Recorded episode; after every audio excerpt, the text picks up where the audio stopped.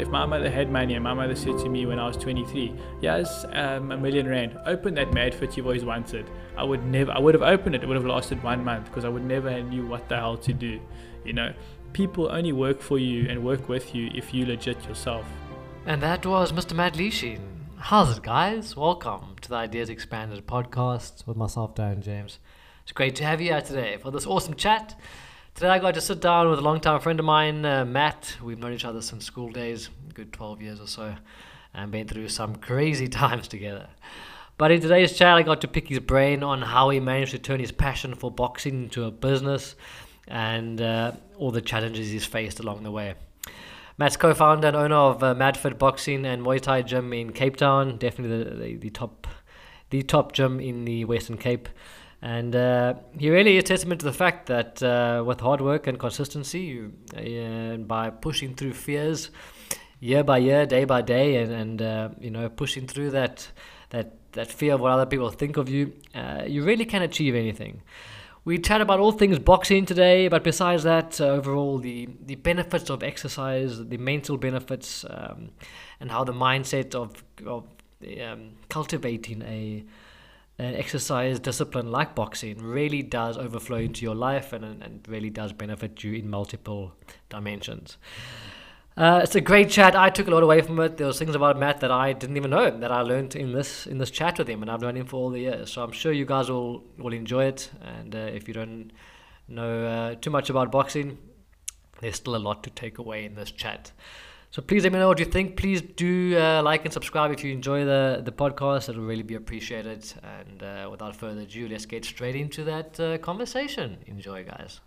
Hot boxing with Mike, well, Mike Tyson and then the, this uh, uh, NFL football player. It's amazing, bro. Then Tyson, they were like, uh, they had Sugar Ray Leonard. Like Okay. for me, he's the greatest fighter of all time. And Yeah. now Mike Tyson.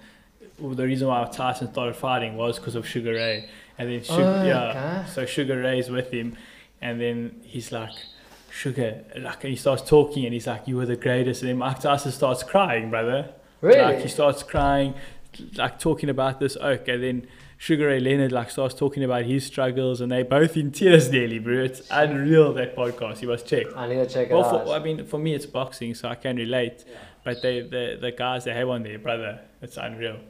That's epic. I need to check it out. Bro, Matt, fuck, welcome, bro. Thank welcome you, to the podcast, Thank man. you. Um, cool to have you on here. I, I was thinking earlier today, how long have we known each other, bro? It's been a good couple of years, eh? Well, I moved to Cape Town, yeah, 2007. I met you in 2000 and was it uh, was I in matric or was it just out of school? It must have been, yeah, towards I the end of high school. So I call it like was 12 years, eh? Yeah, I, yeah, 12 years around there. Yeah, crazy, been- eh? We've had some crazy times, eh? Crazy, bro. That bro. fast. I mean, our 20s are gone. I met you, yeah, I met you in the beginning Yeah. of our 20s. Now they're gone. Bro, I think I think we could have a, a couple of hours long podcast on just all the crazy shit we've been through together. Eh? Hundred percent. And it's Yeah. so it's so cool that like I get to be here on something that you're passionate about, you Mm. know, and Yeah, and I get And, to chat to you about what you're passionate yeah, about. So. but it's amazing. So epic, Brew. Um, first of all, yeah, on that note, I mean, you're one of the few guys who I know that since I've known you, you've had one passion and one passion only, and that's obviously boxing. Mm, Um, so even since before I knew you, you were into boxing, and I want to delve into that shortly, but since I've known you and your whole journey, I've kind of seen you start from where you started and to where you are now, and it's, it's really cool to see. thanks, brother. Thank you. Really, really cool. Um, but what? Just let's let's go straight back to the beginning. Like, what Mm. what initially sparked your interest in the sport of boxing? And you know, So, boxing. So I grew up in the south of Joburg, and um, boxing there is is is it's something that there's a fighting culture in the south of Joburg that not many uh, people yeah it's like a, not many people understand you know it's like it's for some reason people they love to fight and like boxing's a relig- like a religion there you know? And um, boxing goes back in my family like my my great uncle so my grandfather and them it was five brothers and um, they sort of all were boxers you know? They all enjoyed the sport and my great uncle um, won an olympic medal and he won a commonwealth gold. And those days Commonwealth gold was like an Olympic medal because there were so many Commonwealth countries back then, you know. um, they say like a lot of guys over the years have told me, you know, the older boxing historians have told me he was the best amateur boxer never to turn pro in this country. Um, and I just used to like always hear those stories about him. And um, my dad and my dad and my uncle were always boxing men. You know, they didn't box themselves, but they were they were always in boxing, watching fights. Um, back in the day, they used to have massive fights at the Rand Stadium in Joburg. My uncle and my dad's, a lot of my uncle and my dad's good mates used to fight there. They were just always like involved in the sport, you know. Um, and obviously, when I grew up, when I grew up, I must have been like my first memory of boxing myself. I must have been like six or seven or eight. I can't remember.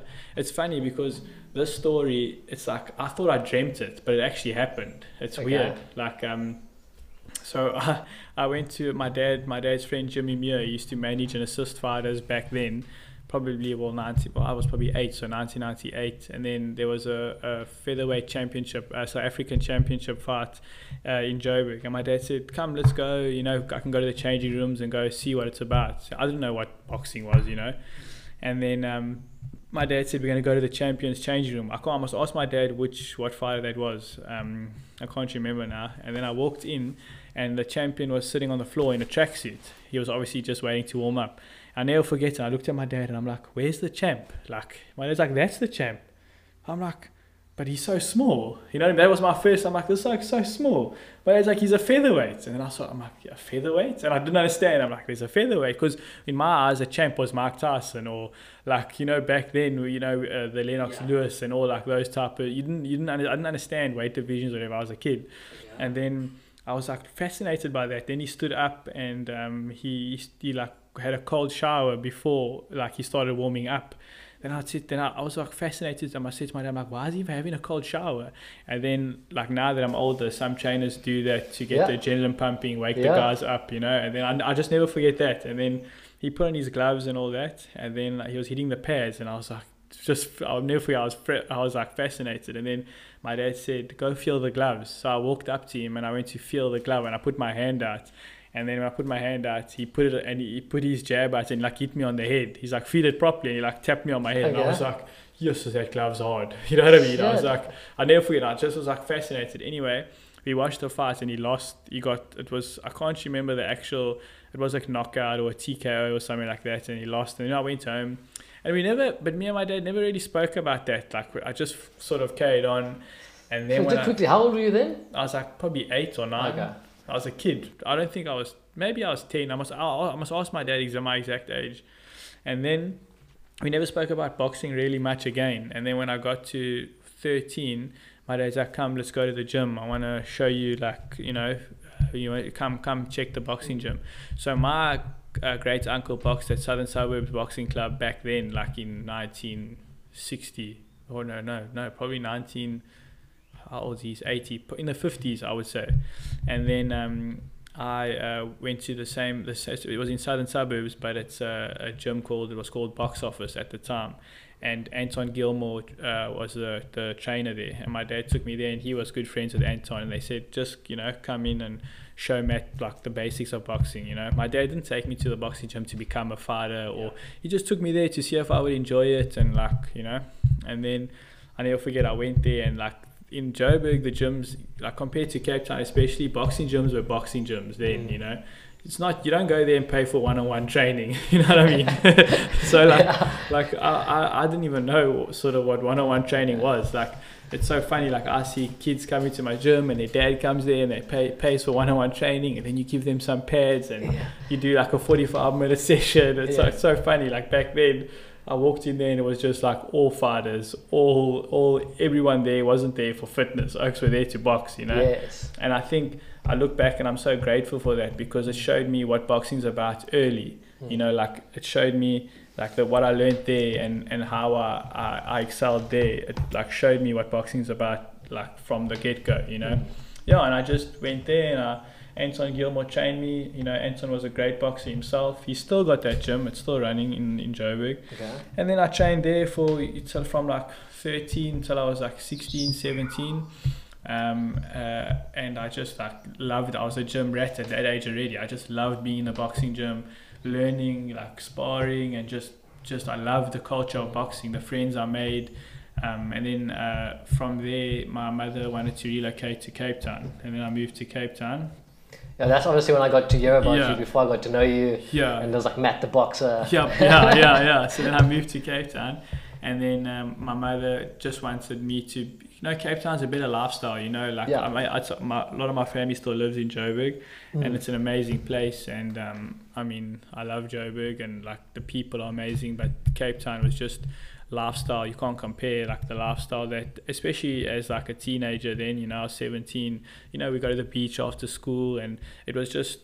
It was yeah, it was cool, you know. Yeah. Um, it took me a while to adjust to, can to imagine. you know, yeah. Especially as a kid, the difference between Joburg and Cape Town. Exactly, And, yeah. And, uh, And I, you know, then I went to I did well, I did my my matric here, and I went to um, a government school, and I never knew one kid there. I walked in, and I was like from like well known, you know, in my boxing gym in Joburg, and I had all my family and mates were there. And then now I'm in Cape Town, no one even knows me.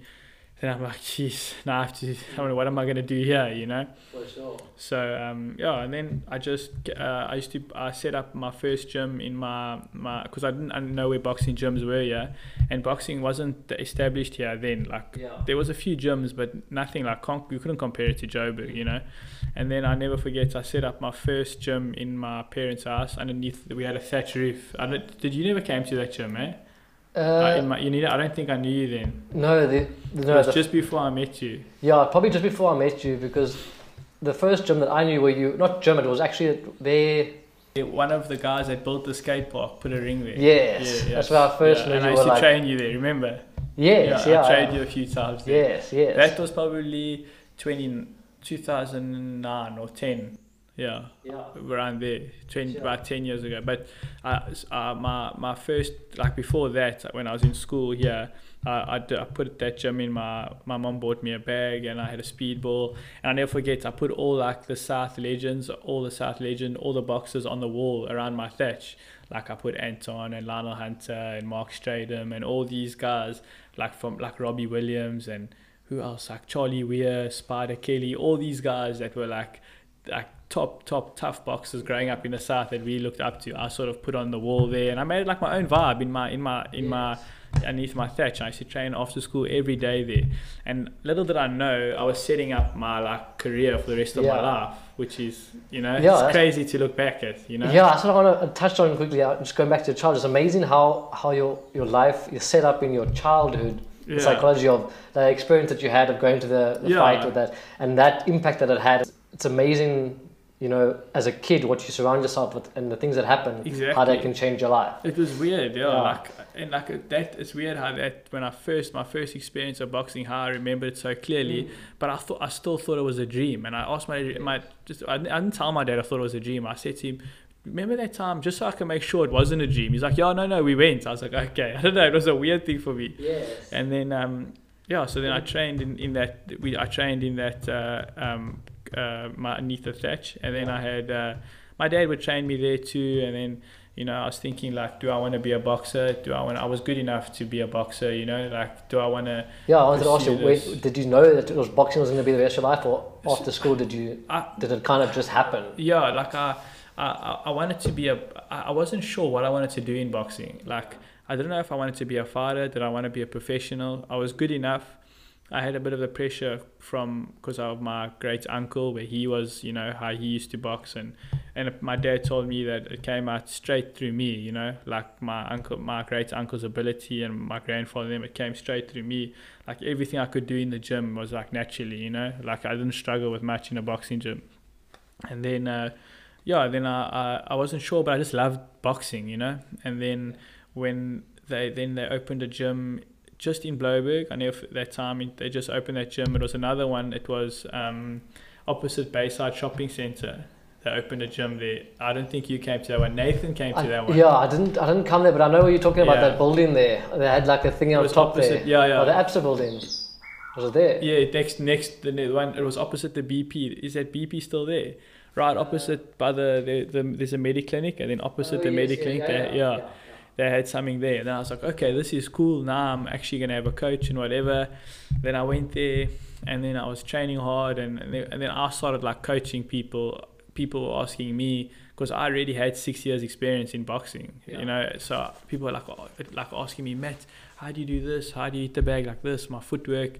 And then I started coaching there because there was not much of a, there wasn't an experienced coach there. The guy that owned the gym just owned it just for fun. He wasn't Yeah. a boxing guy, you know. So, so is that where you made the transition from an active boxer training yourself to then no, coaching? No, or- no, no, no, not yet, not Uh, yet. okay. So I was coaching there and I was holding pads and I picked up pads for the first time and I could hold pads for anyone, tall, thin, southpaw, orthodox fighter, anyone. You know, then I was like, geez, and pad work, there's some pad work, people to hold mitts is something that people don't understand. It's not easy. It's not Yeah. an easy thing to do. But I picked up pads, I could do lefty, right, anything. So then I was like, okay, this is cool. So I, I enjoyed that side too. And then um, I got a call. Oh, my, my first coach, Anton, uh, they, they opened a gym. There was a boxing gym in Cape Town called Harrington's Boxing. Uh, I don't know if you know Harrington's. Uh, they were there, like the first sort of white collar fitness boxing gym in Cape Town in CBD at the time. That wasn't ECB. No, it was Harrington before ECB. Before ECB. Yeah. So My first memory of the gym that you worked in in town was ECB. so not Harrington changed to ECB when I got there. So Oh yes, sorry. So it was the same location. Same location. Yeah, yeah, yeah. Okay, then it That was. I do remember Harrington. And then yeah. he said to me, you know, Harrington's are looking for people, you know, Matt, they'll, they'll coach you there. They, I, I've recommended you, you know, you've got that experience, you're young, but, you know, like I had that pedigree of when in the South, I was training with guys that, that became world champions now. I was training with a former guy, uh, I mean, Anton Gilmore was a was a great fighter. He taught me boxing. Like I was training with with with like well pedigreed guys already from from when I was 13. So I wouldn't say I knew it all, but I I was a step ahead Yeah. um, than the average sort of gym owner then. You know.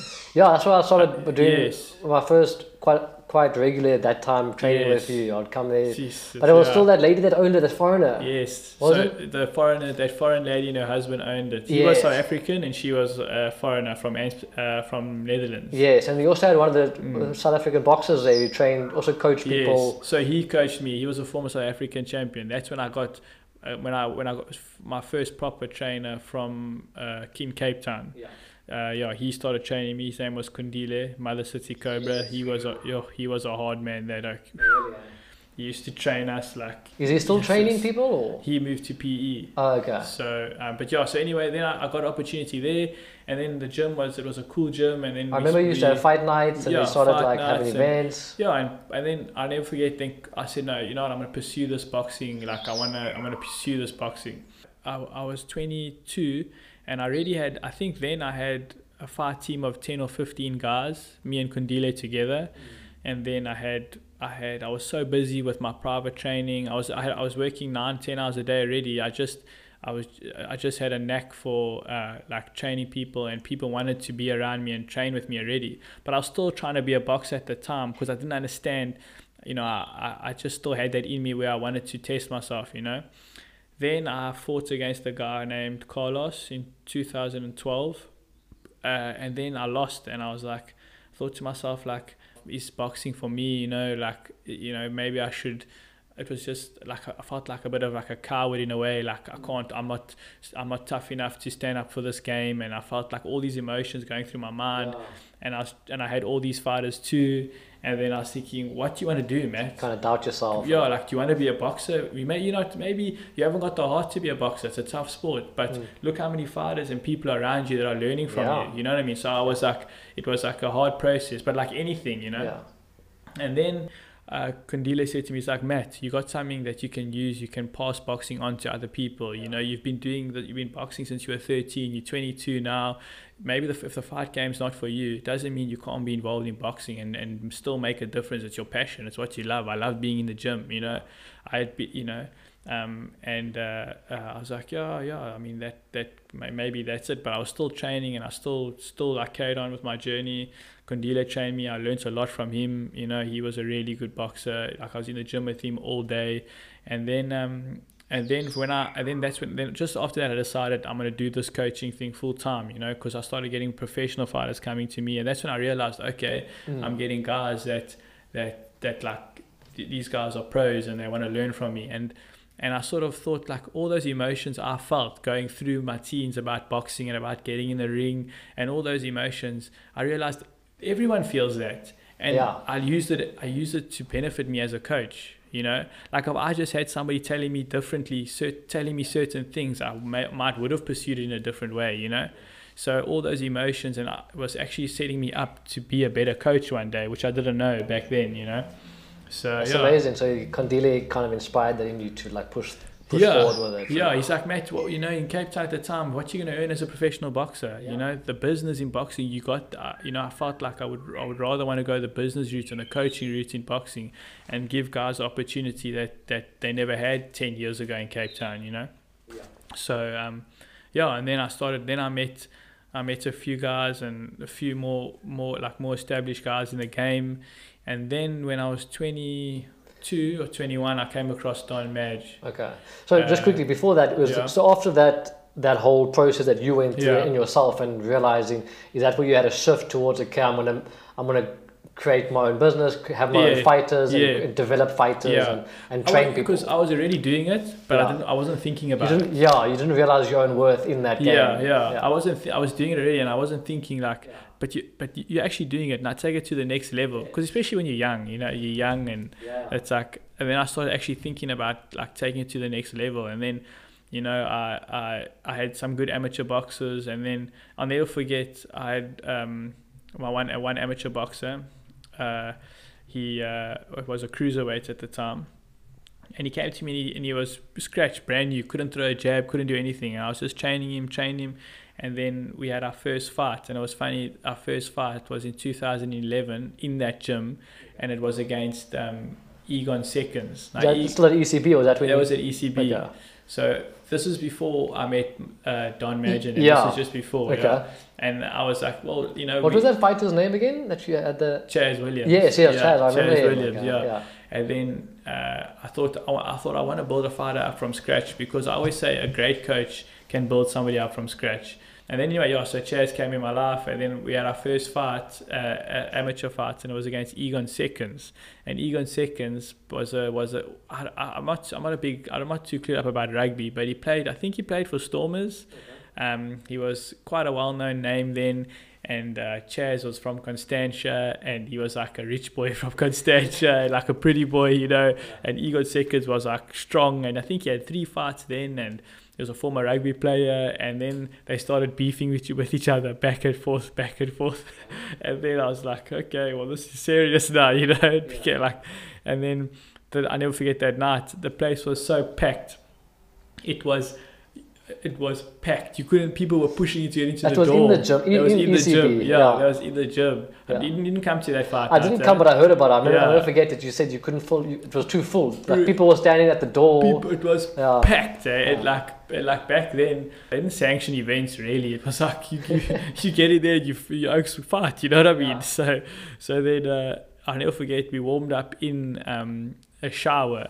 Uh, uh, there was no space because people had to use the bathrooms, and we warmed up in a shower. Like, and Chaz is a cruiserweight, so he's a big guy. So the shower head just came above his head, and I'm like, "Oh, we're warming up here," you know, like that's, that's what's going to happen in the shower. We just Yeah. had pads, warmed him up, and we went in the ring, and um, Chaz got rocked the first round, and the crowd was going off, and yes, this week it was like, and I look back at that, I'm like, that's so cool, like for to start off like that, it's like. It's, You know, from like I've been, I've warmed up guys in a in a single shower. Yes. You know, like if you know right then and then I could have been like, no, this is this is bullshit. I don't want to be in boxing. Like, what, why am I? But I, it's about it's about the sport. You know, like we I, like I had to start somewhere. You You, have know? to start somewhere. So Yeah. and then we ended up knocking him out in the third round, and uh, it was you go. We stopped him in the third round, and the crowd was going mad, and it was cool. And then.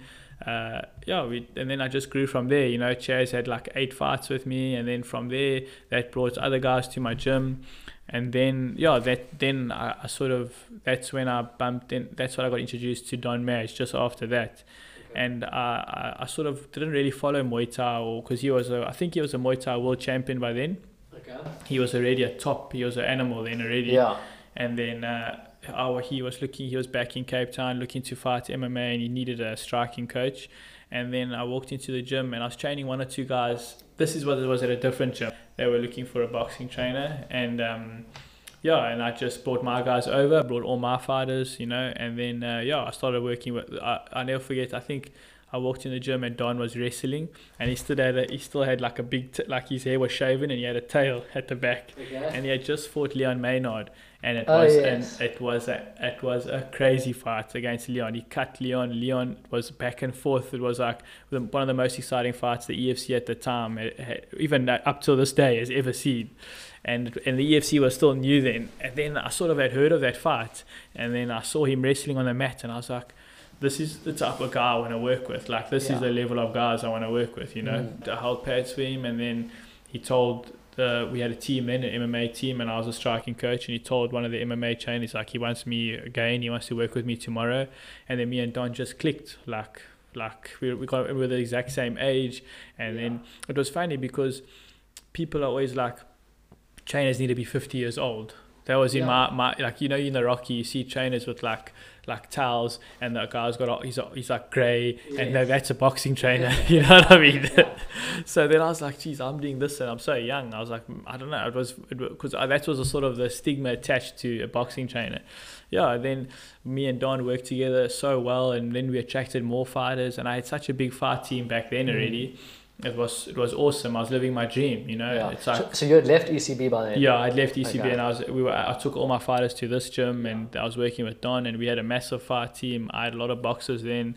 Um, and yeah, I was And- living my dream, which was cool. Yeah, and that's obviously when you started also branching out just from boxing, boxing to getting involved in Yeah, other, yeah, other aspects of So, the yeah, fighting sport. Exactly. So at the time, professional boxing wasn't uh, that big in Cape Town. So I wanted to work with the biggest, best fighters, and EFC was taking over. And I had a good enough. I was never an MMA coach, but I used to uh, train MMA fighters. Boxing is a big part of MMA. Boxing for MMA, and I learned a lot through that too. And the guys, the MMA guys, started coming to train with me because they wanted to learn striking or boxing through MMA. You know, and that was a, a whole different market for me, which I enjoyed. And then what I would do is I would have a lot of my amateur and professional boxers. Then I'd have the MMA fighters, and we would mix everybody, and then they would be sparring with my pro boxers and learning that part of the Ah, game Okay. you know, and it was, and then you know, Don at the time. I mean, Don always had amazing striking like that. Like he's, you know, but Don would be like at the time he would be sparring top top middleweights, junior middleweights, guys that are beating everybody. Don would be sparring guys like that, boxing their ears off. You know what I mean? But he's an MMA fighter. Yeah. You know, so like we've been doing that transition years ago already. You know, like people people back like it's changed now since Conor McGregor and a few guys ha- have got in a boxing ring, but the stigma was like MMA fighters can't box. Yeah, You know what I mean? That's what But- I would, I would automatically kind of Mm. assume because you would think, I mean, this is obviously a stupid question, but MMA fighters, they focus on, on a whole range of aspects of fighting, whereas boxing is just one. Of course. So you wouldn't think that would be specialized in one area. Exactly, but a lot of the time is a lot of you see. I'm not an MMA coach, so I can't really say I can't really say this is how it should be. But as an MMA fighter, a lot of MMA guys want to box with the best boxers, wrestle with the best wrestlers, you know, roll and do BJJ with the best guys. You know, they want to be. You have to be. the- If you're the best at every single aspect, and you have a coach, an MMA coach that can put that all together, you'll be. You know, and I- that's I think that's what Don wanted to do then box with the best boxers, wrestle with the best wrestlers, you know, roll with the best at the time. I you know, like at that time, roll with the best guys, and I think that's that's what he wanted to do. And I think, and he, you know, he was always a special fighter. But then, you know, we had other guys that competed in the EFC, you know, back then, and I and I had pro boxers too, and you know, and I was actually and I, and yeah, I was living my dream, but I was without me knowing, I was working at it since I was thirteen. Yeah. You know, Yeah, that's amazing because I mean, how long have I known you? And I actually don't know the intricacies of this. It's, so, Yeah. it's so cool to hear. And like, I, I love anything to do with like psychology and Mm. mindset and that. And it's so interesting to hear uh, your mindset and how you doubt yourself. And I think everybody doubts themselves. And as, as you progress, you start to build your confidence. You start at the bottom. Then you, ex- you kind of expand out you, you, into MMA with Don, and then you obviously doubted your age, and you were like, "Well, I'm too young to be a legit Yeah. coach." And, Everyone but- told me that. Oh, Yeah. What do you know? You're too young. What do you know? You and, know. and you just obviously slowly built that confidence, built to the, built to the point where then you guys then went and were like, well, let's start our own Exactly. gym and let's do we our go. own thing. And You know, so like the key to all that and to like if you work hard, you know, you eliminate doubts. Like the harder you work, the more you put. You know, you're putting in the work. Whether you're a coach, whether you're a fighter, whether you're whatever, you're putting in the work. You eliminate doubt because that you know hard work builds confidence and mm. that's basically what we did like i've lived for boxing i've never done anything else like i've never i've never boxed when i was 13 to 16 and then i worked on I, w- I studied for five years and i came back to boxing. No it's all i've done you know what i mean? So um so yeah and then um we just worked and then i mean like one of the most probably memorable moments one of my most memorable moments was when we when I when me and Don were 23 and our team at the time won the EFC uh, title and like being part of that I was like really like I was like really proud to have been a part of that Yeah, I still remember that. you know, uh, there you were- flew up to Joburg and you were like, Carnival City yeah. yes. that was the first MMA fight on Super Supersport Wasn't I there that time? I, I you were was- there I was no, there no, no, no, no, no, that was Leon. That was was Leon. like, me and Nathan got so drunk there. And yes, that, that wasn't got- that wasn't that wasn't Costa. That was another one. That was another one. Yeah. Yeah, so we partied hard that night. Yeah. I don't know how old I was. We were still young then, yeah. Yeah, uh, 24, 20, 23. yeah, yeah. yeah. yeah, So, I remember yeah. you used to fly to Joburg, Carnival City and do the... exactly. like that. so yeah, and then that was I was like, geez, some you know, the team was so amazing then, and I was so proud to be a part of it. And I look back at pictures, and I'm like, I was 23, you know, like six thousand people there, super Yes. sport, like you know, you just like the way Don fought and what he did, and and just for me to be a part of that, and my hard work paid off, you know, and like it was like my first major champion and yeah it was just so cool. Like and i realized geez i'm actually living my dream you know? And then i thought like it's going to be smooth sailing from there you know? But it's just, it just got tougher and tougher to to to turn fighting and boxing and coaching into a, into like a, a career that that's financially that's you know they can you can look after a family one day that can be financially stable. It's not easy you know like uh, the, my whole thing was i want to make this where one day i can you know look after my family where i can have a legitimate business you know it's all good and well holding pads in someone else's gym or or holding pads for but you need to create something around you that's Yeah, bigger you, You, got to create a business, or you Exactly. got to... Yeah. you know, it's all good and well you have a champion, but you need a business around that, you know. And I started thinking like that when I was about 23. I started thinking, and, and Yeah. Don's always thought like Don's way more than just a fighter. That has got a business brain of notes. So we used to sit and talk all the time. What are we gonna do? You know, what what Don, Don's mind was UFC all the time. You know, Don's like, I'm gonna fight. I'm gonna be a UFC champion. You know, and I was like, we're gonna push for that. And we got to a point where I wanted more, you know, and I wanted to have my own business, and I want, I wanted to do, yeah, I just, uh, you know, it, it, I think it was difficult because I back then I didn't have parents that are going to give me five hundred thousand rand for Yeah. a gym, you know, I never had like. Like I'd never had any help. Like I had support from my mother saying, "Yeah, if you want something, go and get it, but I'm not going to give it to you," type of thing. And I, Yeah. used- you know, so it was like not easy. Also, you know, um, and then yeah, we just one day we got an opportunity to open Madfit MMA. Yeah. So that's where you Um, took the big leap. That's when we took like- the leap. Yeah, 25 years old, didn't Yeah. even know what a lease was. Like Yeah. sign a rent, like rent. I remember when you started. Yeah, Yeah, yeah. was like it was. You obviously not a business person. Yeah. You, you then I, th- I was then, trying to be one, Yeah. but I, I, yeah, I was trying to but be. you one. have to start somewhere. yeah, I was like, you know, I was so focused on like, because you can be a good coach, but you need to be more. You have to have more. And uh, I, I had an idea how I was going to do it, but you got you learn as you go, you know. And then we got an opportunity to open a little gym called called Madfit MMA, and we called it Madfit because for the Mad is Matt and Don. Yeah. Okay. And, uh, I assumed that much. I was yeah. thinking today. Actually, I was like, because I didn't actually know the, the meaning yeah, of that. But yeah. yeah, So- and we thought Madfit is it's pretty cool. because it's a place that must it's, it's a place for everyone. Yeah. I don't want to call it like extreme like yeah. I don't know. I just wanted to call it fit, like mad fit. You come Yeah. here, you get mad fit. You know, it's it's you know we have our fight team, but it's not just for fighting. It's for everyone. You know. Um, and then yeah, we we started in a little storeroom uh, next in Bree Street, Cape Town.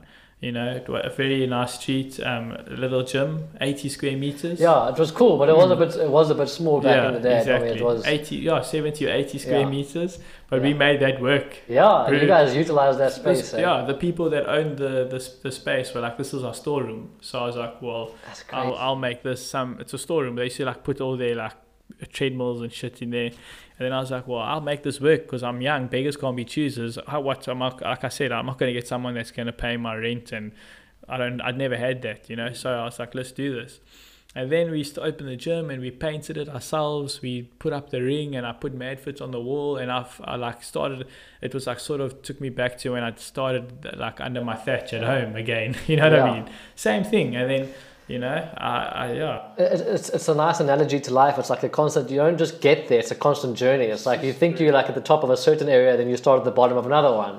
And it's once you realize it's more about the journey, hundred then, percent. oh, today I've made it, now I'm good. Just, You're never going to make it. It's always about the journey and constantly improving. And Like that's why resilience is such a thing. Like you have to keep going. Like keep going. You know, like I started in that storeroom, and then uh, we, you know, people started coming because of our name, and I got so many calls, people telling me how I'm not gonna make it. yeah. It was so funny. I, I wanted to ask you about it actually. Yeah. Did, you have a lot of people doubting like you? Like in the boxing world, the MMA world, they would call me and be like, "Oh, so I hear you open Madfit, and you know Don's not going to be there full time, and um, good luck, but it's it's very hard, you know." Like, like, and I was like, "That's," and I realized these people are just telling me like, "Good luck," but they're telling me how am I not going to make it, and then I was like, "Well, people will see what what I'll do," you know. And then Don used to help me a lot, come up and down. Don's mother, Bernadette, uh, Bernadette Madge, she's like a machine, bro. I remember she used to be there at the, at the first gym that you guys had. Yeah, um, yeah, her a exactly. She's a machine. Like she, Okay. she's a problem solver. She's a very strong lady. Any she sorts things out in business, you know. So she helped me a lot. And then I got a, and then I was there two years in that 80 square meter place. There were people around that that was just I just wanted because I was sharing. There was somebody next door to me that I was sharing with, you know. And I was like, no, I want more. I want my own big space. Like that's what I want. 320 square meter place came available in Roeland Street. On Roeland Street, you know, a highway facing, Yeah. a dream gym. That's awesome. Like, location then- is. Yeah, I said Don's like, I'm like Don, I don't know if we can do this. This is big. He's like, we gonna do it. You know, I like one thing about him. He was always a guy that would push me. Sometimes I would doubt myself a bit, and Don's got no doubt. That's why he's in the UFC. He's like, we're gonna do it. said okay. Got that space. I put I put that gym up. I did the measurements. I put I made the I put the bathrooms in there. I, I was like, that's the thing. A coach is not being a coach is not enough. I had to be a construction worker. I had to be a, a, a like I had to do all that. Like I had to put the ring up. I had guys helping me, but I had to do all the measurements. I had to be more than just a coach, you know. And then the admin and getting people in and being a businessman and a business owner is something different to a coach, you know. Um, and yeah, we did it, and we we've been there two years, and we have the number one MMA boxing gym in the Western Cape. A lot of people might not like Really, that or understand that we are the number one in the Western Cape. I, I have the biggest fight team, I would say, in the Western Cape. Uh, the, the guys I have, I've got my BJJ black belt. He's one of the best in the country. Um, I got my Muay Thai coach. He's a former South African champion, Wade Hammond. He's had over 50 fights, 12 years experience. There's me. Um, I've got my my uh, pro boxers, guys like Dwayne, who who is a former African Game Golds medalist, amateur boxer, qualified trainer. He's training people there. Uh, I've got my I've got uh, my uh, flyweight Wa- Wade Kerspe, who's tra- who trains people there. He's one of the top guys. Like what you know, we are now. We you know we've got like got, yeah the people we have at our gym. I'm so blessed to have those people, and you know from my thatch, people don't Yeah. not and I don't I haven't spoken about this before. People don't mm. know my journey. Like people think they know me and my journey, Yeah. but they don't. You know. Like I said to you, there's even parts that you told me now that I didn't actually know. So Yeah. it's, So it's, it's so awesome to see, and like for me to have seen the like seen it, it's it's you testament to the fact that if you set your mind to something, you can achieve it. Jeez, So congrats, because Thank it's so, you, it's so good Thank to see, you. bro. Honestly, You know? and and obviously facing those fears, you know, step by step, having to break through and doubting yourself. But but like you said, you had to come to a point where you realized you got to make a career of this or not, and it, must was- have been a big know, step to take. And it, it, it was the fear of not making it that, like, not making it and then living at my mother's house until I'm 40 or 30 or whatever. That was my, that fear. I've, had, I've met some amazing people and, some people not so great, you know, but it's all good. It happens. And, and you, you need to go through those people to know who your right team is and who the right people are. You know, and like for me, when I made my first major boxing champion, that was also when I was 28. I made that, that first major boxing champion, WBF All Africa champion, David Rajuli. That was also like a really cool moment for me. You know, I had a major champion MMA and boxing, and then it just kept coming. And then Don Madge got signed to the UFC. One of my best friends, my business partner, someone that I worked with from when I was 21 years old, Yeah. then and uh, he you know that was the right move for him to train under Richie Kwan. And and Richie is the nicest guy ever. I learned so much from him too. It was just for me, it's just another avenue to get better. Yeah. Be, be, having that contact through Don to work with him is, you know, to when I go to Joburg, you know, just you know, being around those guys, it's just another way for me to get better. That's how I see things. And then you know, yeah, And it's interesting just listening to your whole story and realizing that, I mean, when you look back, even though you said you, you had to go through, um, meet people who weren't, you know, the best for you or whatever, you every step of the journey needed to be there to get you where you are now. And, ev- and in this day and age where everybody's trying to, you know, fake it till they make it overnight kind of thing, and everybody just wants success, um, in this this world that we live in is kind of crazy. You have to go through all of those challenges to get where you are. You have to. have to. You- you- uh, you can't to shortcut the struggle, circuit. Uh, yeah. because struggle makes you better and like I, I i'm so grateful that uh, that my mother always told me if you want to do something do it yourself Yeah. There's no, you know, you know. I look back. If someone, if my mother had money, and my mother said to me when I was 23, "Yes, um, a million rand. Open that mad fit you've always wanted." I would never. I would have opened it. It would have lasted one month because I would never have knew what the hell to do. You know, people only work for you and work with you if you legit yourself. You know, and the guys I have in my gym now are all legit, but it's because they trust me, and I'm not a. I don't see. I'm not a boss. Yeah. I'm not a boss. Like I don't dictate to them at the gym. You guys do this. You guys do that. As much as they're working, I'm working right there, side by side. You know, I'm still training all my clients. I'm training all my fighters. I'm doing my 6 a.m. classes. Just because now I've had my business five years and we're busy, and you know I've, I've got all these top guys around me. Now I must you know point a finger and delegate. Never. That's not my personality. That's not how it works. And I think that's a that's what you know. You, the hard work never stops. Yeah. You know. I think it's, we were chatting before we started this, and you were telling me about. I, uh, I mean, I, I assume that you your business would be a lot um, a lot worse affected by this whole COVID Mm, thing. mm. A lot of small businesses are taking a massive knock. But chatting to you before we, we got on cameras, you were saying that like, because of the whole process, you've built it up in such a conservative way, the right way, without having just taken out loans or getting money pumped in and and getting yourself in debt or whatever, that you now built a business up to the point where you can survive this COVID thing and move 100%. forward. And, and um, that's very cool to Yeah, hear as like- well. you know, like they say, you know, easy come, easy go. Mm. So like Madfit didn't come easy, and my gym and anything in, in what I've done in, Mm. boxing and MMA and as a coach, it didn't come easy. So I worked for it and I gradually built it and I did things the right way. So because now we're in the pandemic, yes, it's a it's affect, it's affected us, but we're not going to close our doors. You know, no, no, not by a long shot. You know, because of that gradual build and and that's how that's what you know i mean i'm not a business expert but i would say that's how uh, the best way is to grow a business organically and put in those Yeah. that work that small those small steps every day you know And it's also allowed you to stay humble because if you had gotten the million rand when you were 21, started your gym, thought you the the main O, and especially in the fighting scene where I suppose ego can become a big thing. And you, you, how do you separate? I mean, you, as a fighter, you obviously need to have good confidence and. How do you separate that from arrogance and people? Do, do you find that ever an issue? And, and I suppose being humble is always like a key thing to to running a gym, but also keeping that respect. Um, is it quite a challenge you see with fighters and, and i think the game, the fighting game? i think as a fighter i think you got to be arrogant yeah. I think you're in a cage or in a ring Okay. you it's war I suppose it comes with the territory. You have to. it's war as Yeah. a coach different story Okay.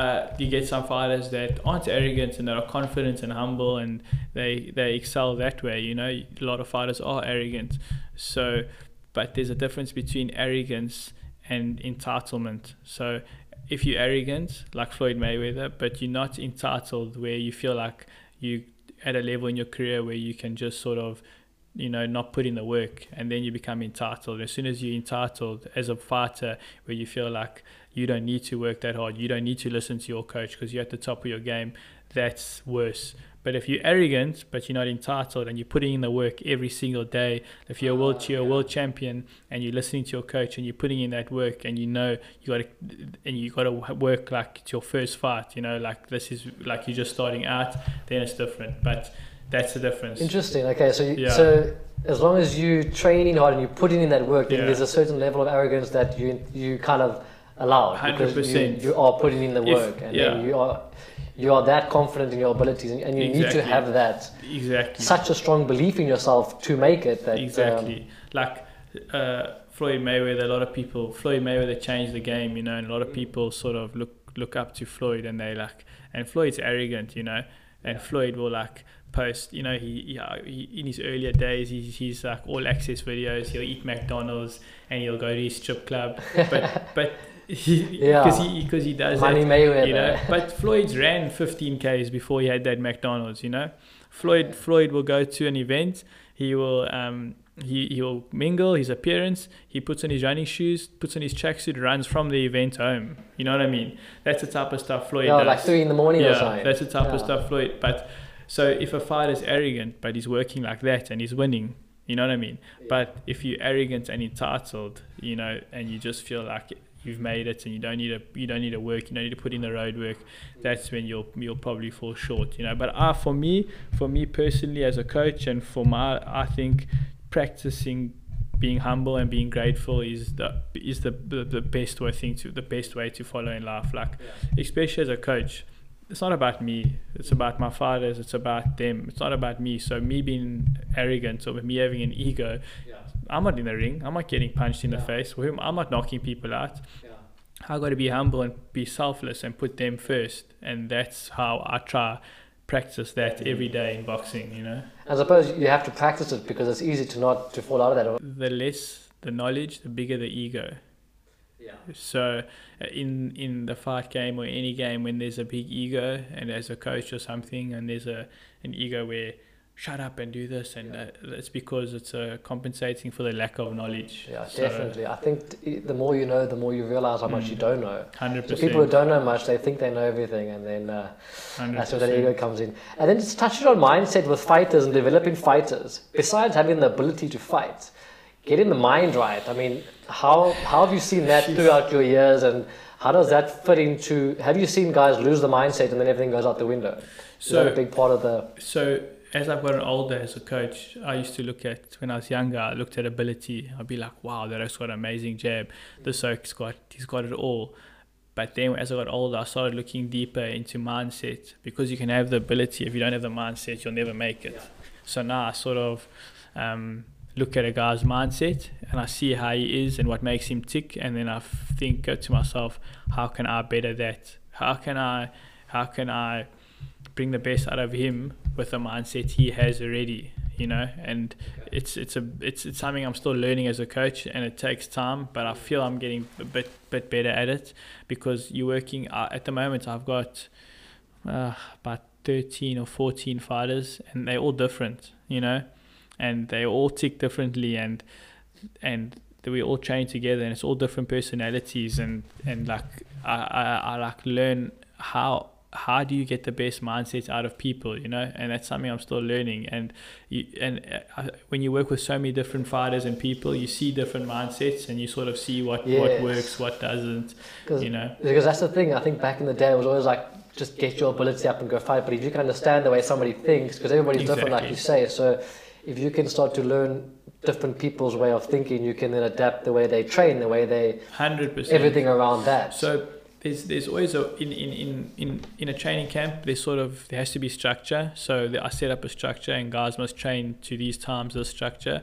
But then there's you make small adjustments, you know. Yeah. Like sometimes you'll let a guy closer to the end of camp, he'll spar with a guy not as good as him. Yeah. And you, he'll land shots that he wouldn't have landed throughout camp with a better guy.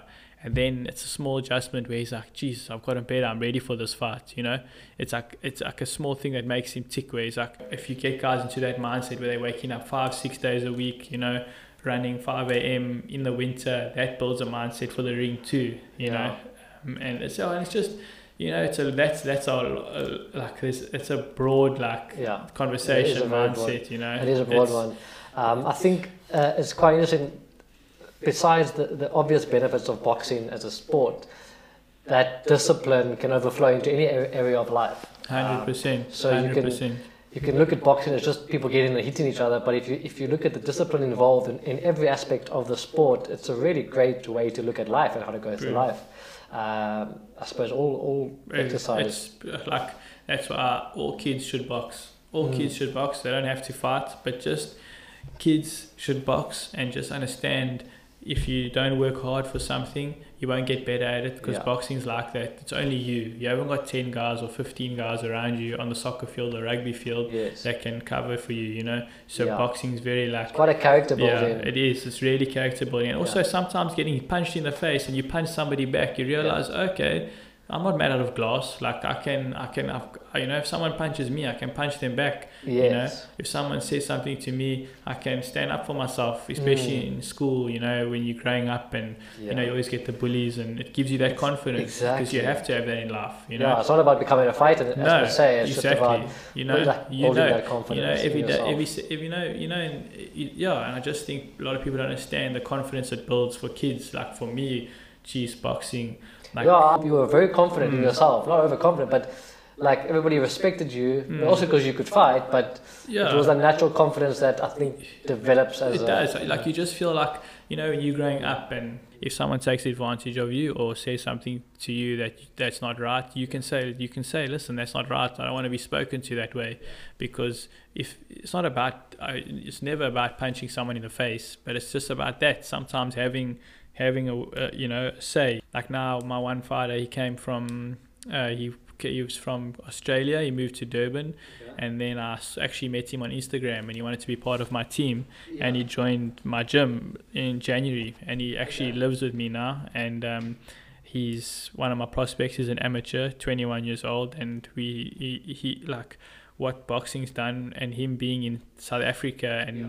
training with African guys and Af- Af- African people, Oh, really? where how he was in Australia. Like I always say it, Africans, we are the strongest people in the world. Like Afri- uh, you know, like African people have a mindset that, that not many people in the world have. You know what I mean? yes, I know. you, I know you touched on that with the Yeah. interview you did with was it Damien Durant? Yes, yeah, I yes, watched yes, that one. Yeah, exactly. it was interesting. Yeah, Yeah, and I my my next thing is like now that now that the gym is where I want it, not where I want it to be. I'm still going to expand it. I'm I've got lots of plans, but my gym's stable. I wanna my my biggest thing is I would love to promote boxing in in Africa, but but my would be to develop African talent. Give because there's so many African ta- so much African talent that guys are just don't get fights. They're just waiting and begging for fights. yes. It's, an, it's something that I want to. and perhaps they don't have the right structures to They build don't. them up to be the greatest No. fighters. You know, a lot of promoters, their biggest thing is I want ticket sellers. Fighters must sell tickets. So you get a fighter that doesn't know how to use social media. Okay, so a lot of fighters come from uh, um, um, less fortunate backgrounds. You know, so all promoters want, oh, this guy's not a ticket seller, so I don't want him on my card. Or, but why don't you set up a system and a structure to uh, uh, um, help these guys understand how to become ticket sellers, market themselves, show them Instagram, build their life skills because you can only become a champion in the ring when you're a champion out the ring, when you understand how to run your life and you understand how to market yourself. But so many guys are like, oh, he's not a ticket seller. Teach him how to be a ticket seller. Get a team around him. Get a PR team around him. Make him a star. That's what South Africa and Africa doesn't do. America does it brilliantly. We don't do that, and that's what I would love to do. I would love to take. So it's, it's more than just being a fighter. You actually have to be able to be marketable. Exactly. be- But make yeah. the guys marketable, you know, show them, make them understand. I can write down right, right now 50 names on a piece of paper, all guys that are just begging for fights in Africa and South Africa that are all marketable, that all can be killers, but there's just no platform for them. You know what I mean? And that's, and it's it's a matter of time I'm going to do it. That's awesome. Yeah. It's something that. I know, I know you mentioned in that chat that you want to you want to create like an academy, a boxing academy, You know, uh, to some degree going forward. Exactly. I mean, I'm already doing it at my gym, I would say. But if I promote boxing and then I create uh, an academy from that promotion and bring guys through, and even I don't even need to train the guys. You know, I'll get talent from other gyms, and I'll, I'll that's my gym. My, my next gym is to to promote. I mean, especially in Cape Town, you know, promote boxing. And that's something I've been working on already, and that will I'll talk about that when it's when I can. You know.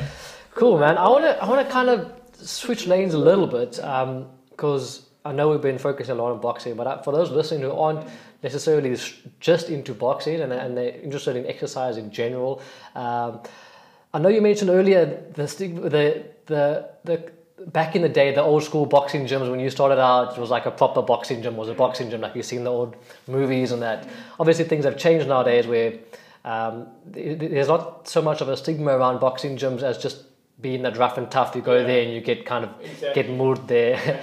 um, I know you've branched out into all other avenues of fitness and group classes. And um, for somebody who, who would assume a boxing gym is just where you go and fight, I know it's a lot more than that. Um, you've branched out into other areas of training and, and Yeah, and- so that's what I love about boxing now. Like especially in Cape Town, there are so many boxing gyms in Cape Town now that people are, are going for fitness. There's so many girls that are boxing at my gym now.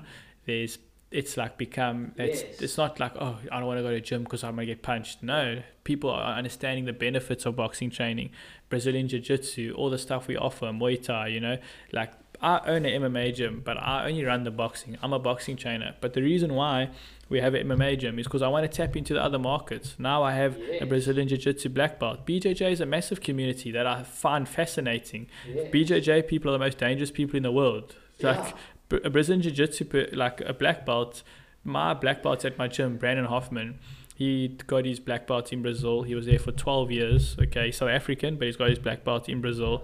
That guy's like 70 kilos. I'll never, I'll never mess with that oak. That oak will tie you in a knot in a second. Any boxer, any kickboxer. Um, so for me, I've always been fascinated about Brazilian Jiu Jitsu. I don't really do much of it because I don't have much time, and I'm focused on one thing, which is boxing. But I, I love having the art in my gym. You know, you know. I've, I've heard a lot about the Brazilian Jiu Jitsu, and a lot of people I listen to speak about it, and a lot of people do it not for the physical benefits, but apparently the mental benefits also. It's just, True. it's a game changer. and it's such a nice culture of respect yes, humility, I've heard it's, it's a, the culture is not about an aggressive No. kind of. and for women brazilian jiu-jitsu for women self-defense you know Mm. i think boxing for women is great for toning and fitness and also it's good to learning how, how to throw a punch but most altercations that happen outside of a gym is, is someone ends up it ends up in a wrestling match or someone getting their hands on you you know? And especially for a female in this country you know? If, Yeah. if a male if you uh, have been training brazilian jiu-jitsu for a while and, a, and an unskilled male gets his hands on you if you if you good enough at brazilian jiu-jitsu and you have an understanding of it you could you know either get out of that hold to get to safety or you could choke somebody out you know that's what what makes it so dangerous you know Okay, so you guys offer Brazilian Jiu Jitsu? yeah with my black belt yeah my Okay. uh, Brandon Hoffman we offer Brazilian Jiu-Jitsu Okay. no gi and gi. We guys get graded. We have a grading system. Also, we've got Muay Thai with uh, uh, Wade. He's top top uh, uh, Muay Thai kickboxer in Cape Town, and then obviously I do all the boxing training. And and in my gym. We, we offer the fitness aspect, but we're not a box fit gym. We, Okay. we it's the art. We, What is we, the difference? So stupid, so- no, no, no, no, no. It's hundred percent true. Like people don't know the difference. So there's a difference between uh, being a boxing trainer and you hold pads and someone does burpees.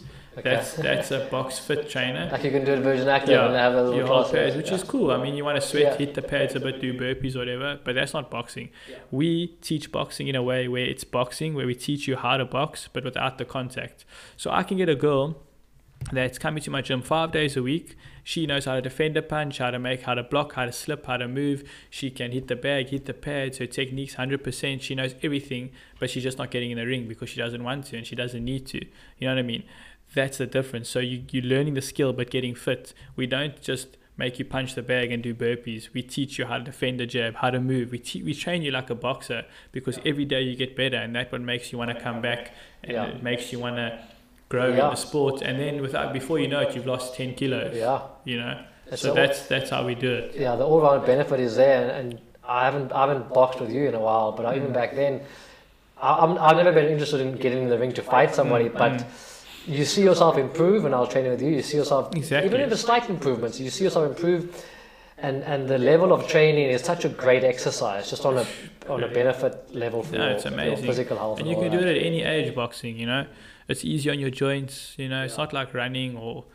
Or, or, or on the treadmill and all you know it's like it's easy on your joints you know you, you can be 50 you can hit the pads hit the bag enjoy yourself you know Yeah. So you guys offer basically the whole range of anybody, any age, any, age, any yeah, age. If you're a come. professional fighter, you can. If you're good enough, you can join my team.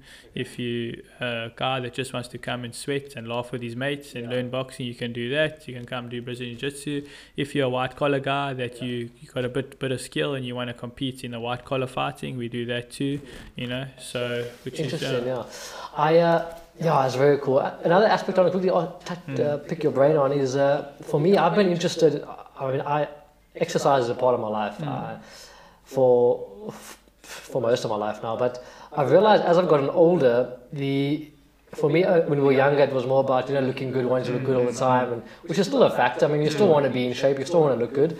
Uh, but as I've gotten older, especially working away, I realized that if I didn't exercise or train that day, I, I didn't sometimes feel as great as I could be. So my mental space was so much better if I had trained or exercised that day. So for me, the mental benefits of training far outweigh now the physical benefits. Hmm. And I feel that in the society we have nowadays, where people have anxiety, depression, all these kind of hmm. issues, if people just do some exercise, they would feel better, get those endorphins pumping, get that hundred percent. you know, we need to be moving, and you obviously deal with lots of people in that space. Do you see people's lives improve when they start to 100%. Like Um, I don't think people realize what what it does for you mentally. You know, same with me. I don't train for for to look good. I train because when I'm training, um, I sleep better. yeah, exactly. Yeah, I, I, I, I release stress. I eat better because I'm training. I'm on a path where I'm not going to put that in my body because I'm looking after my body by training. Then, when I'm sleeping better, I have more productive days. When I'm training, my clothes fit me better. I have more confidence to talk to people and not just me, everyone. And that's just how it works, which people don't understand. When people feel, yeah, yeah, Yeah. when people feel depressed, they want to go get a pill, you know, which I, I can't, I'm not going to discuss mental health because I, I, I can't because I don't know what it's about. But sometimes instead of, you know, maybe if you're feeling depressed and you, you're turning to medication, turn to exercise. If I don't train for a week or two, I start getting headaches, I start having stomach problems, I start getting sick because your body's not moving. Now imagine people that have never trained. You know, I've seen it in my gym where training's changed people's lives. It's turned them around where you can't even recognize who this person is. It's like an amazing thing, and especially boxing training, you know. yeah, yeah, So for sure. I I can uh, yeah I can vouch for that. Even during this lockdown now, like three months of no gyms open, I think. No wonder people are having such bad rates of depression, all of that. You can't go exercise, and like, I can only do so many home workouts, and it's like I've been trying, but I know if I haven't exercised for two, three days, I'm, I'm irritable, I'm moody, I'm not feeling good. I, I have to exercise now more for my mental space than anything exactly, else. and I have to. think during this lockdown, people have started appreciating it more. Because remember when we got to run from six till nine, everybody was running, which was cool to see us. Everyone was running, and then people realized, geez, now that I can't, ha- I couldn't do it. Now they're starting to appreciate it, which is cool. Especially in Cape Town, there's such a massive fitness market here, which is which Yeah. is really cool to see. You know, Yeah, no, people need to move. It, it's- it's for, for us to be restricted to not move. I mean, we were staying in an apartment, me and Tara, and we couldn't even run in the complex. Same. It was Yeah. absolute madness, bro.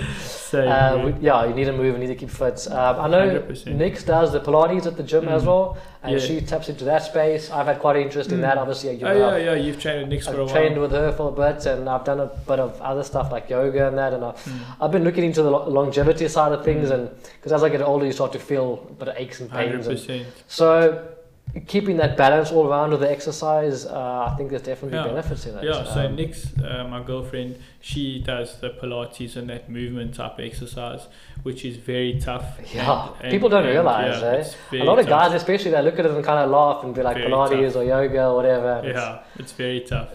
so I do it sometimes with her, and she does that, and then she boxes too, you know. And actually, Pilates and that type of stuff complements boxing quite well because it strengthens the core and those small internal muscles and core muscles that you need to throw a punch and you need to snap punches and stuff. So I also I do it when I can, you know. So um, yeah, but fitness, I wouldn't say I'm fitness. Uh, uh, boxing is a big part of my life, so I always, especially as a coach, when I'm training, hitting pads, hitting the bag, doing my road work, I have a clear mind to help my fighters. You know, I I have to. I'm not the type of coach that, that wants to sit down because if I just sitting down, I just feel like I, for me to to better to keep my mind clear and, and be a better coach, I got to also put in some of the work, you know, and keep myself in shape. It's not it's not about me being a fitness guru where I need to have a six pack. No, no, no. It's about being mind my mind clear to coach these these you know being a coach and putting a fighter in the ring and his whole family's watching and you know I, I, make a mistake and I put him in the ring and I and I get him the wrong fight and he gets knocked down in front of everyone. It's not a joke you know.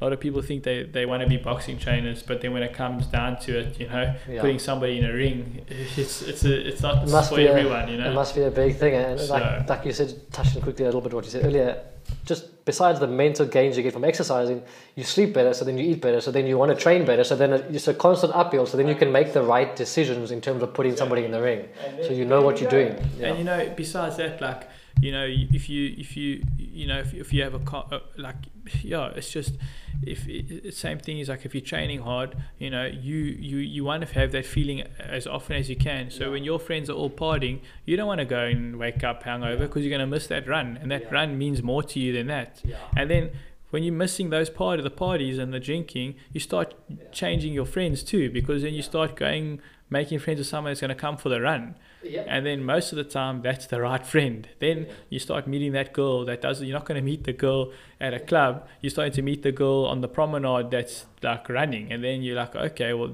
then your whole life changes. Hundred percent. So that's that's massive. The environment yeah. is everything. Who you surround yourself with is everything. And and like creating and like even in my gym, I got this fire team where now uh, it's a it's such a great environment for everyone, and it just we just push everyone, you know. Yes. So and you feed off each other's energy, exactly, and, like the days that you're feeling a bit down, somebody comes in go. and you feel motivated exactly. again. And then when you have that common goal, everything everything else becomes like the small things like partying. I mean, you all you have to have a good yeah. time and stuff, but yeah. the partying, Not like we used to when we were younger. Yeah, you know, it, yeah. it changes, you know. So. Yeah, but I also I got to the point where I was like, I can't every weekend the beer no. drinking just wasn't for me anymore. It's like what I, yeah, I couldn't do it. No, it's, it's, it's, I definitely want once we can get up and running again. I definitely want to um, offer change to you now. I really want to yeah, get back into back, it because you know? it's it's such a it's such a, a good high intensity exercise as well. You leave it you leave a boxing exactly. gym like and it's 45 minutes, not yeah. two hours. 40, yeah. 45 minutes. You've got a good yeah. workout. You know. Definitely.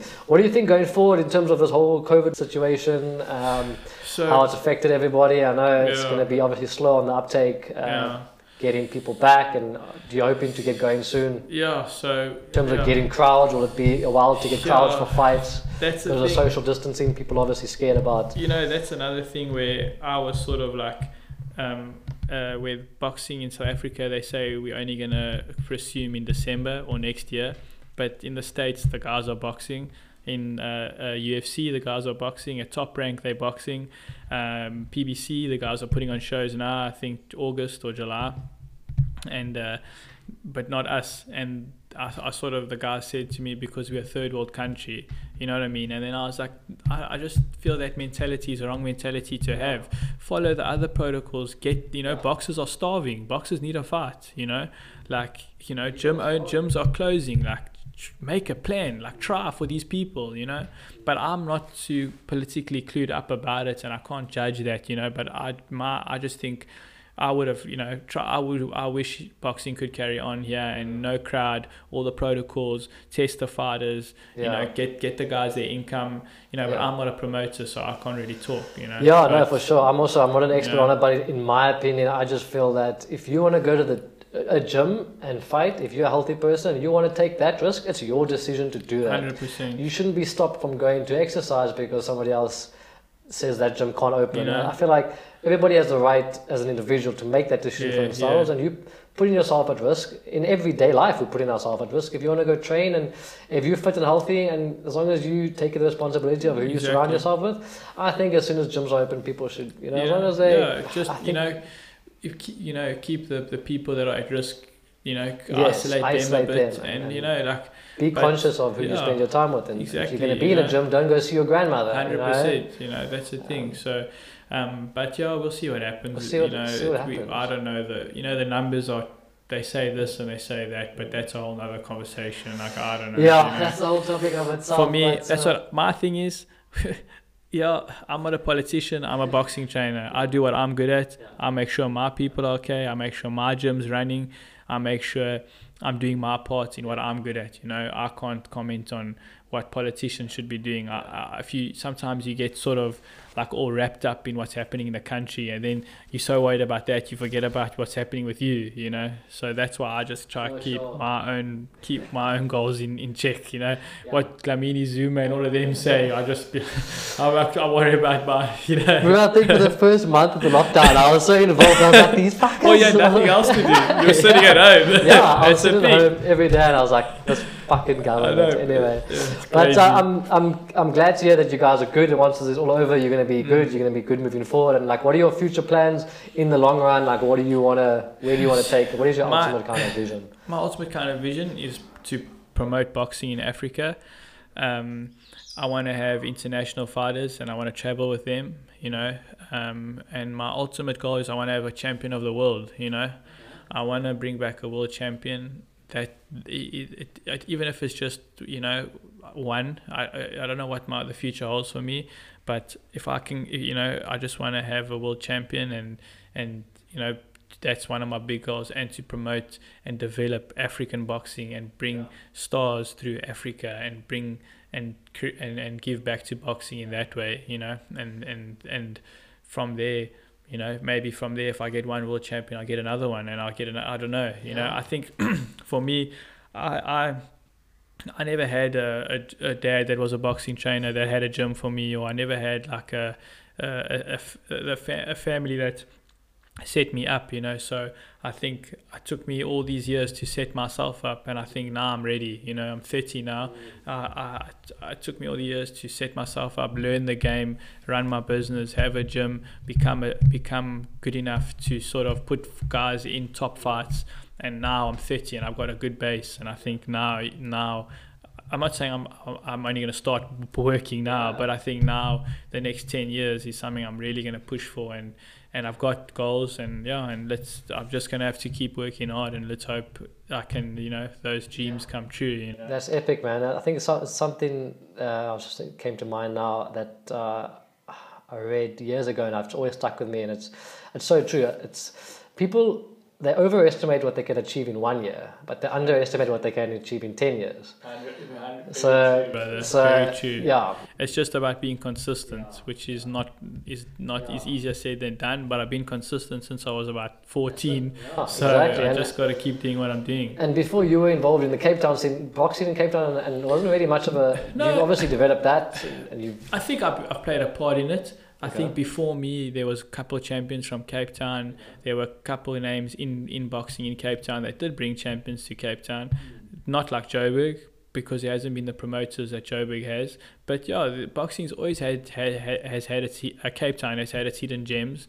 I think the last ten years I've definitely contributed to it. You know, um, and uh, I think someone yeah I think we someone needs to promote boxing and in Cape Town and take charge. And I think that's what I want to do next.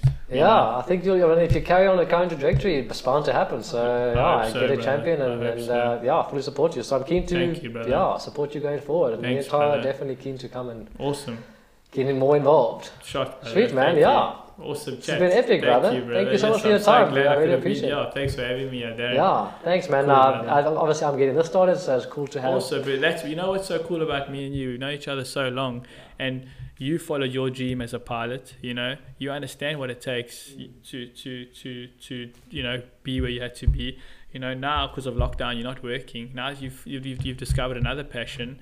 You know, and that's what life's about. You know, why why do something you don't like? Why make somebody else money? Why like just like you feel like you don't have the confidence to start your own thing? You know, you're scared of what other people think. Who cares? Life's too short. That's you know? exactly it. It's, it's Like- fear. It's fear. Exactly. And We all fear. I fear a lot. You mm. know, we all fear. Yeah, Like, but I it's it's strange. I I always I love podcasts for the last few years, and I've learned so much, like so much from podcasts.